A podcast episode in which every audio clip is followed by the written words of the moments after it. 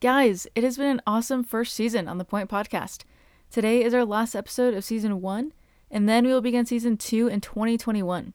We'll have lots of new topics and special guests join us, so be sure to tune in again next year.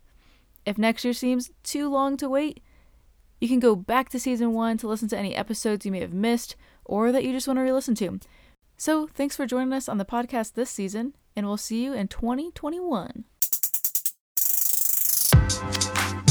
Hey guys, welcome to the Point Podcast. I'm your host, Hannah Cassidy. Here in The Point, we want to remember that Christ is the point of life itself. Each week, myself and a guest will discuss questions that you, or youth, are asking today. And we'll share weekly encouragements from the Bible.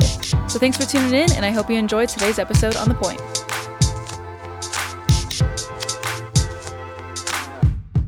Hey everybody, today's encouragement episode is from Friday, Brandon Freitag. Hey guys, have you ever done something you regret? Something that keeps you up at night? Uh, maybe you think you said something wrong or could have phrased it better. Maybe just an embarrassing moment that you wish you could forget. Or maybe it's something more serious, like a lie you told to cover something up, or maybe took something that didn't belong to you. Today I want to talk to you about the forgiveness of sins.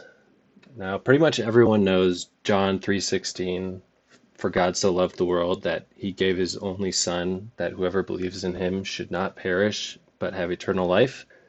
I want to tell you two quick stories of two men, Paul and John. Some of you may know Paul used to be named Saul. He committed terrible sins against Christians, including killing them. After Jesus turned his life around to use Paul to spread his word, Paul wrote a letter to Timothy, and in 1 Timothy 1 13 through 15, he says, Though formerly I was a blasphemer, prosecutor, and insolent opponent, but I received mercy because I had acted ignorantly in unbelief, and the grace of our Lord overflowed for me with the faith and love that are in Christ Jesus. The saying is trustworthy and deserving of full acceptance that Christ Jesus came into the world to save sinners, of whom I am the foremost. Now I want to tell you the story about John Newton. In the 1740s, John was enlisted to work for the Royal Navy. In his time working on ships and as a captain for some, he helped bring people from Africa to be sold into slavery in America. Eventually, he left this life and ended up becoming a minister. He never forgot about his horrible sins as a slave trader, and I think part of that must have played into his famous hymn, Amazing Grace. In the end, God chooses to use us, even as sinners, to work to further his kingdom. And I want to leave you with some words from John Newton that have really resonated with me.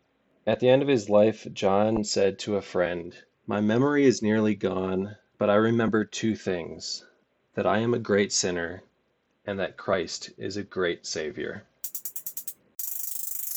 Thanks for joining today's word of encouragement. Have a great week, and we'll see you next time.